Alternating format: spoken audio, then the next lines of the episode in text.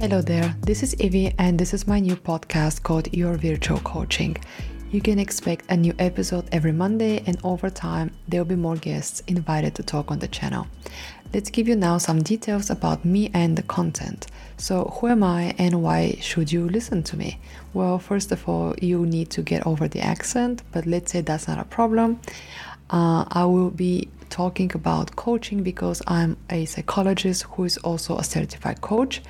I went through the entire psychology education, including starting a PhD, but I knew that I preferred to coach already in my bachelor's degree, so I completed the coaching training during my master's. Then I started working with students who struggle with motivation, productivity, self discipline, and finding peace and structure in the chaos between university and real life. I like coaching because I truly enjoy solving problems and I get a kick of seeing others achieve their goals. So I believe that helping one another and caring for community instead of being strongly independent and individualistic is closer to our human nature. I also see people as very strong and resilient creatures who can be also very messy and silly and well, the world that we have built represents all of that. But because we have created most of the issues ourselves, I also think we are the ones who can solve them, including in our own daily lives. And given that most of our behaviors are based on habits, then using knowledge on how our brain functions and learning some of the interesting insights from research in psychology can really give us ideas about how to improve our lives one little step at a time.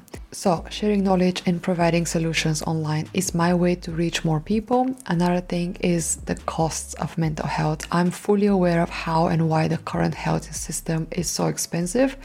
But when it comes to therapy, it is easier to find health insurance that will at least partly cover your therapy costs. However, it is almost impossible to find financial support for coaching.